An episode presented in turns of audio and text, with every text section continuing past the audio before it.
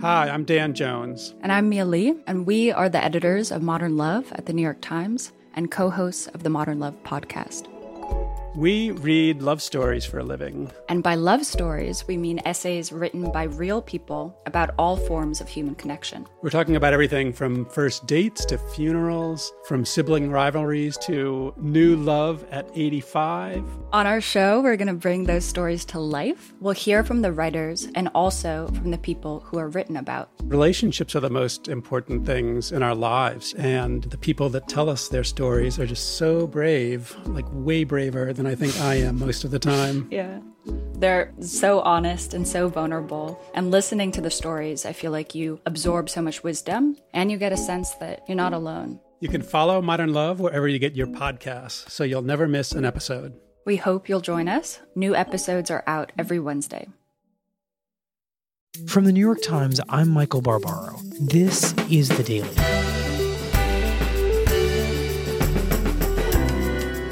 Today, a lone gunman with no history of crime booked a suite at a Las Vegas hotel and fatally shot at least 59 people. What we know about one of the deadliest mass shootings in U.S. history. And a single day in Puerto Rico as President Trump arrives to survey the wreckage from Hurricane Maria. It's Tuesday, October 3rd. Richard Pérez-Peña, what do we know at this point about what happened inside this hotel room in Las Vegas? A man named Stephen Paddock, who lived in Mesquite, Nevada, and who was a wealthy person who liked to gamble, apparently, had checked into a high level suite in the Mandalay Bay uh, Casino Resort. It's this very fancy, luxurious hotel casino on the south end of the Las Vegas Strip. He'd been there for a couple of days uh, in a suite uh, that had multiple rooms on the 32nd floor, so very near the top. Apparently, smashed out the windows with a hammer and wow. had an, an, arsenal with him. Uh, and in the two windows that he smashed out, he had set up on tripods rifles with scopes. They were AR 15 style assault rifles, which apparently we don't know this for certain yet, but seemed to be the main weapons that he used in the shooting. And what was happening on the ground below where he was finding his targets? So, this was this three day country music festival called the Route 91 Harvest Festival. And at the time of the shooting, the police are estimating there were 22,000 people on this scene. Yeah, it was basically just a big empty lot where they'd set it up. All of a sudden, we just heard like three or four little pop, pop, pop. And a lot of people at first thought. Everybody kind of looked around and said, oh, it's just firecrackers. And then we heard pop, pop, pop, and it just kept going and going. And my husband said, that's not firecrackers, that sounds like a semi-automatic rifle. And they didn't immediately react. We refused to believe it was a shooting until it just kept going and going. Or if they did, they did what you would ordinarily do when you think that there's gunfire, which is you hit the ground. But if the person's firing from on high, that's not going to help you. Right. We're just all sitting there looking at each other like thinking that we're going to die. And a security guard got shot right in front of us. Another guy got shot right next to me. You know, we just thought we were going to die. So I called my mom, to be honest with you. That's, I was just calling my mom to tell my mom that I love her and goodbye. There were bursts of gunfire and then pauses in between. Either he was reloading or changing weapons or something. And then people started running, running, and we asked what was going on, and they said it was a shooter, and and then we realized it was. It sounded like machine guns. It sounded like more than one machine gun, and it just didn't stop. And a lot of people, when the second burst came and they understood how bad things actually were, started to run. And then there was just a complete stampede. All the walls in the, in the location were about 10 to 15 feet high and you just couldn't climb them. So everyone was just getting bottlenecked. There was no escape. We were just pinned in. It was just a kill box. Richard, what's been so disturbing about this case is how a single person could kill and injure so many people. What do we know so far about how that was possible? Well, th- this is a thing that comes up with many mass shootings that we've seen that people are surprised that so much damage can be done by an individual or two people. And that's when there aren't even fully automatic weapons involved. In the Virginia Tech shooting in 2007, a gunman using only pistols, uh, not even rifles, killed 32 people, one shot at a time. This guy, if he had a fully automatic weapon, Mm-hmm. the only limitation really is on how much time he has to shoot and how much ammunition he has to reload. How much time passed from the beginning of the shooting to the end? Do we know? That's not clear. We've heard estimates of maybe seven minutes, 10 minutes, plenty of time to do a lot of killing. And how did the shooting end? Right. SWAT teams swarmed into the hotel and they realized that the shooting was coming from an upper floor. And starting on the 29th floor, they went up, going floor by floor, room by room. Hmm. Very methodical, cautious process because you don't know whether you know he's going to shoot you as you approach. You don't know whether there are booby traps. And finally, they found him on the 32nd floor. Um, and when they entered his room, according to the police, he had already shot and killed himself. Do we know the motive of the shooter? It's early. That may still be evolving our understanding, but what do we know? At this point, nothing. Absolutely nothing. The police are just trying to figure out why on earth. If they know anything, they haven't said. And what do we know about the shooter himself? 64 years old, retired, lived with his girlfriend. Uh, the neighbors thought of him as a nice, quiet guy. Uh, he has a brother who lives in Orlando, Florida, who's talked to the media uh, a number of times and has said, you know, I mean, my brother did this. I, this is like it was done, you know, like he shot us. I mean, I, if he'd have killed my kids, I couldn't be more dumbfounded. I mean, I, it doesn't. So last There's nothing. you know, just completely shocked by this and saying that he was as ordinary a guy as you could hope to meet. He talked about how um, after Hurricane Irma had blown through Florida, his brother was texting him, uh, checking up on their mother to see how she was, and, and had sent her a walker to make sure she could move around. The last time she talked to him, no indication of anything. I mean, nothing. We've contacted a gun store where he bought three of his weapons in the last year, and the gun store owner said he set off no alarm bells. He passed a background check. The police where he lives and has lived in the past have all said that he has no criminal history. They have no record of him. Find out who sold him the machine gun. Uh, there's no. I don't know what else to say. I just. Had he had I mean, it's his fault that he did this. I mean, but I'd like to know where he found the machine gun. Because that's not something that's that easy to come by, I assume.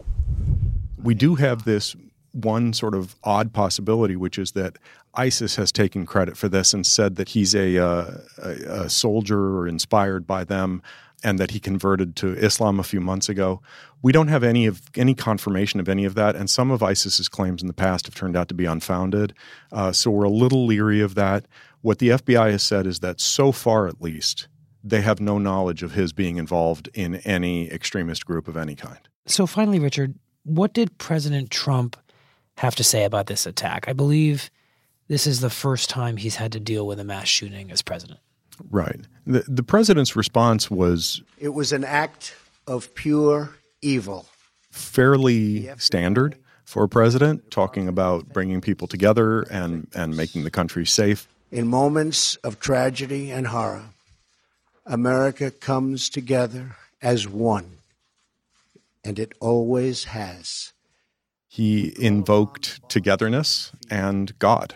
May God bless the souls of the lives that are lost. May God give us the grace of healing, and may God provide the grieving families with strength to carry on. Thank you. God bless America. Thank you. Richard, thank you very much. Sure.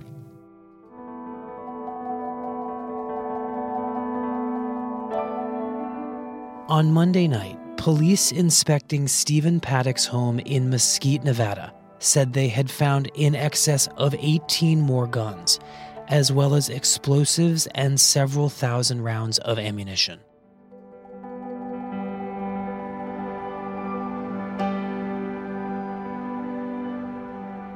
We'll be right back.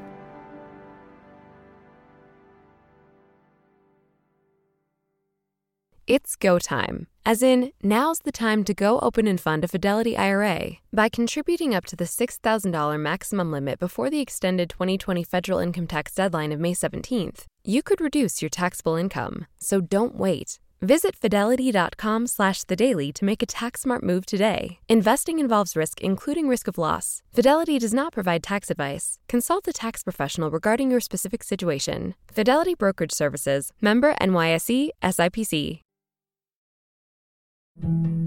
It's been almost two weeks since Hurricane Maria made landfall on the U.S. territory of Puerto Rico, and 95% of the island still has no electricity. 89% of cell phone towers are broken, and 73% of ATMs are still not working. With residents frustrated by a delayed response from federal officials and communication to and from the island limited, a group of New York Times reporters traveled the island for 24 hours to see the conditions for themselves. One of them is Frances Robles, who goes by Frenchie. Where are we going first? I don't know. I'm looking at the old fashioned way on a map. So I drew the short straw and ended up with a night shift. So Erica Rodriguez, who is a local photographer, she lives here in Puerto Rico. We climbed into her Nissan Versa and uh, we just set about driving along the south coast to see what we would find. Do you think this road is open? The three that connects Guayama to, Yeah, to Ponce? So we were driving along. Oh, this trash can smells like hell. Oh yeah, that smells now. And we smelled this really terrible stench. We're like, what is that? Look at that. Look at that. We looked up and there was a supermarket. It was called the Plaza tu, tu Mercado or something like that. Well, should we go over there? Didn't even look like it had been hit by a hurricane. It looked like somebody ate it and spit it out. Wow. I'm gonna go see if these folks will talk to us. Buenas. Yo soy una periodista de, de New York Times. And so obviously the food had gone bad. you know, there was a lot of food rotting in that supermarket. Tell me some of the things that you've seen since the hurricane he came through here. Wow. A little bit of everything. Three guards are outside to make sure that nobody loots the remaining groceries that are in the store. I mean, not that you were intimidated, but what are, what are the kinds of things that people do to intimidate you to let you in, to let them into the store at night? Shots fired. Um, six to five guys. But he understood very clearly that people were really in a moment of crisis. Have a kid say, I'm hungry, you can't give him food. Kid gotta eat. So they, they're, gonna, they're gonna try to get it. And you just sensed a desperation from them of, of just like, look, there's no jobs here. And this I'm really lucky to be sitting here in this parking lot making 725 because not everybody has that opportunity. Driving around the town square. Okay, so after you're done visiting the supermarket, you get back in the car. Where did you go next? We started heading, uh, what direction were we going? We're going west towards Ponce, and uh, we got to a town called Salinas. I thought it was the other way, but I have the worst direction, so don't listen to me. Oh no, this is the big tree, never mind. We came upon a funeral home. All right, so we are pulled up at Funeraria Salinas Memorial. So there was a really loud generator in the uh, in the driveway. You can hear a generator going, so I think I just answered my own question about how they keep the bodies cold. And there was this guy, like a worker man, hosing things down and tying up cables. Buenas. And I was like, excuse me, you know, do you, can you point me in the direction of the funeral director? And he said, I'm the funeral director. Ya se me acabó la ropa, como quien dice. Tengo que ir para el río a lavar. So all of the suits that he wears for the funerals are soaked. So he's wearing uh, jeans and a, and a polo shirt. And there's a, a wake going on right now. So I'm going to talk lower. Who is this man, and why did he open up his funeral home for a wake despite it being in the in the pretty awful condition it sounds like it's in? Oh, he needs money. I mean, he had gone a whole week without any work. So he was thrilled that somebody came by to, to give him business. Buenas tardes, señora. ¿Cómo está? Uh, I interviewed the, the family that was doing the wake, and they said that they had gone to three different funeral homes, and they were all in shambles. She said, and I got to this one, and he was dragging out wet, muddy furniture onto the street. And she said, Are you open for business? You know, my son died the day of the hurricane. And he said, Well, you see how it is, but you know, if, if you're if you're willing to accept it in these conditions, let's do it. And she said, Let's do this. ¿Hacer qué? De tripas corazones, eso es un dicho puertorriqueño. So, Frenchie, I don't speak Spanish, but the funeral home director used a particular phrase, hacer de tripas corazones. What does that what does that mean? She said de, de tripas corazones. Oh, de tripas corazones. Oh, okay. Basically, from intestines, you make hearts. Hmm. So, kind of like if you were to translate the expression, you know, someone gives you a bowl of lemons and you make lemonade. Hmm. Es su hijo. So, Frenchie, you met the mother of this man who had died and for whom the wake was being held. How did he die? ¿De qué murió él? Pues él, te, él le encontraron en febrero. He had a heart condition. He was only 29 years old and he died the morning of the hurricane. So this lady, you know, she describes this really crushing moment or, or this period of time where because the, you know, they're in the middle of a hurricane, she can't even go to her son's wife. Mm, right. And then even a week after the death, which is when I see her, she still hadn't been able to tell people that he had died because there's no phones. Right, no email. La comunicación, mm. no poder avisarla. And so, you know, she looked around. She was happy to have the people that were there, but she said, you know, that it would have been packed if people knew and that people were going to be so upset when they learned that, that he had died and, and they didn't get a chance to say goodbye.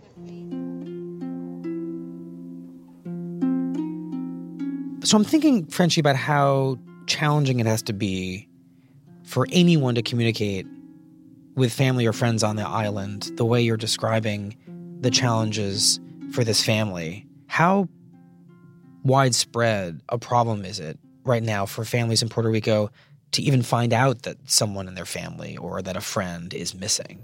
People are desperate to find out information about their relatives. Um, as we were driving down, I was listening to the radio, and all of a sudden I heard somebody crying, and I was like, "What? Is, you know, what is that racket?" And I was listening, and it was someone uh, desperate to find a relative who was missing.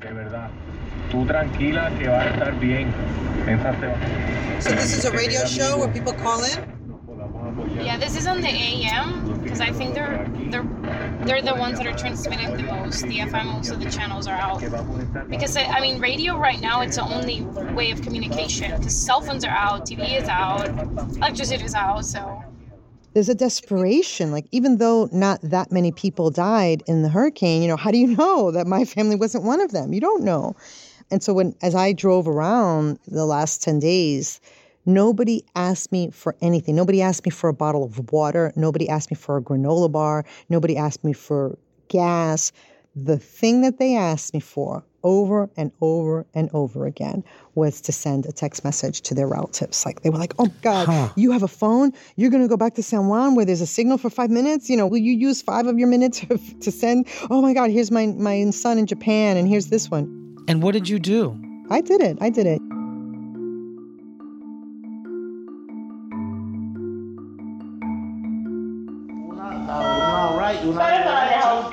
From there, we went to a hospital.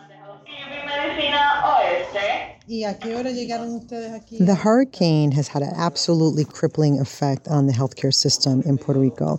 So you're hearing people with uh, cancer who go for their chemo treatments, and oh, sorry, we didn't get the chemo drugs. You're hearing dialysis patients who, oh, sorry, the dialysis place doesn't have any diesel, so we're going to send you over to this other place. So my mother's brother lives in the countryside. He's diabetic. His insulin has been out of the refrigerator since Maria hit, which is it's going to be two weeks on Wednesday. So what is that tomorrow? So yikes! You know you're not supposed to keep insulin Right. in this kind of temperature, and so I Right, do, that could be lethal if he Yeah. doesn't if, if if if it basically turns it ineffective. Absolutely. So that, you know, I think that's going to be the next stage of this crisis where, you know, if people like my uncle go into a diabetic coma, is, you know, is that a hurricane related injury or death? I, you know, I, I think it is. Ya yo fui ayer y tuve que hacer una fila y tuve como tres horas para echar. One of the guys that I met in the emergency room told me that after he left the ER, he was going to go to the ice factory to get in line. And I was like, what are you talking about? It's two o'clock in the morning. Right. He said, I said, what time does the place open? Is it like a 24 hour ice shop? And he said, no, it opens at seven. But, uh, you know, if I get in line now, maybe I'll get some ice. And so I went over to the place. It was only a few blocks away. And there were hundreds of people in line in uh, in lounge chairs. They were sleeping. You know, it was like a, it was like they were camping out for uh, tickets to a concert, and they were camping out for two bags of ice. So it is 448. And I guess this is going to be our last stop. At about five in the morning, we found the police station. It was uh, on this tucked in this residential street, surrounded by crowing roosters. I don't know. Oh wait, let's see. It says precinct five five eight. And uh, saw a lady come running in with a pink bathrobe and blue slippers, and I realized then that you know because there's no communication on the island, she had a problem. She needed to drive to the station herself to report it. Uh, and there was a bunch of officers sitting around, um, La gasolina, porque entiendo que. not patrolling and not patrolling because they didn't have the gas to do so.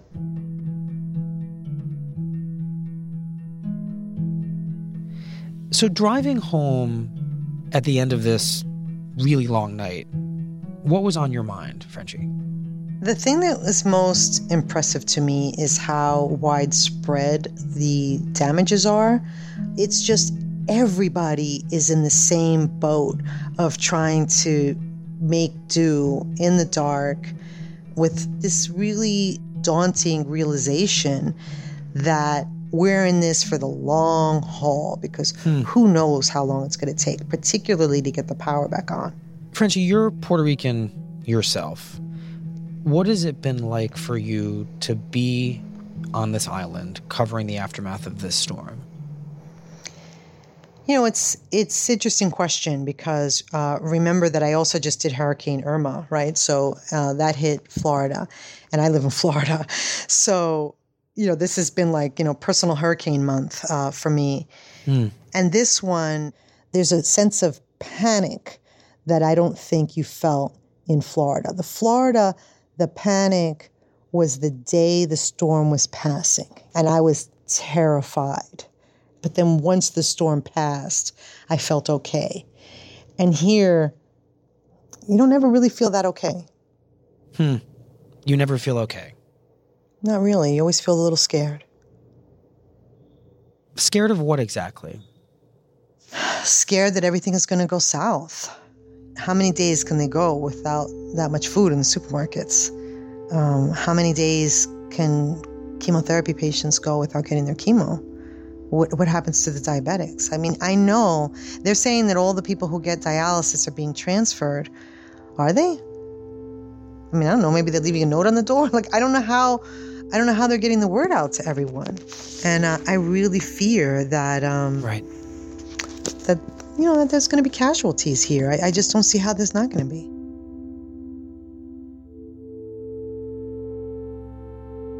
Frenchie, thank you very much, and I wish you and your family there the best.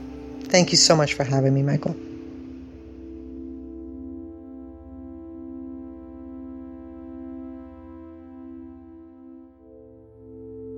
On Monday, President Trump said of Puerto Rico, quote, There's never been a piece of land that we've known that was so devastated.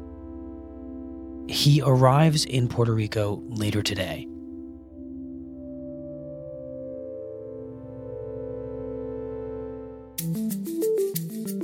Here's what else you need to know today. The Times has obtained hundreds of pages of internal records that show how the head of the EPA, Scott Pruitt, is spending his time as he rolls back dozens of environmental regulations. On a single day, April 26th, Pruitt met with top executives from one of the nation's largest coal burning utilities, directors from a coal mining firm, and executives from General Motors, all of which are pushing for looser environmental rules. According to the records, Pruitt has held daily meetings with corporate executives and lobbyists for the industries he regulates, but almost none with environmental groups or public health advocates.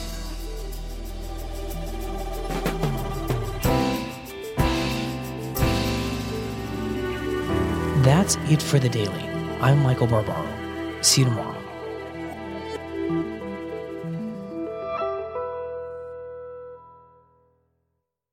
You're still running your business on QuickBooks? More like quicksand. The bigger your company grows, the faster you sync with outdated software. NetSuite by Oracle is the scalable solution to run all key back office operations, no matter how big your company grows. 93% of surveyed organizations increase visibility and control since making the switch from QuickBooks to NetSuite. Right now, NetSuite is offering a one-of-a-kind financing program. Head to netsuite.com/daily. That's special financing at netsuite.com slash daily. netsuite.com/daily.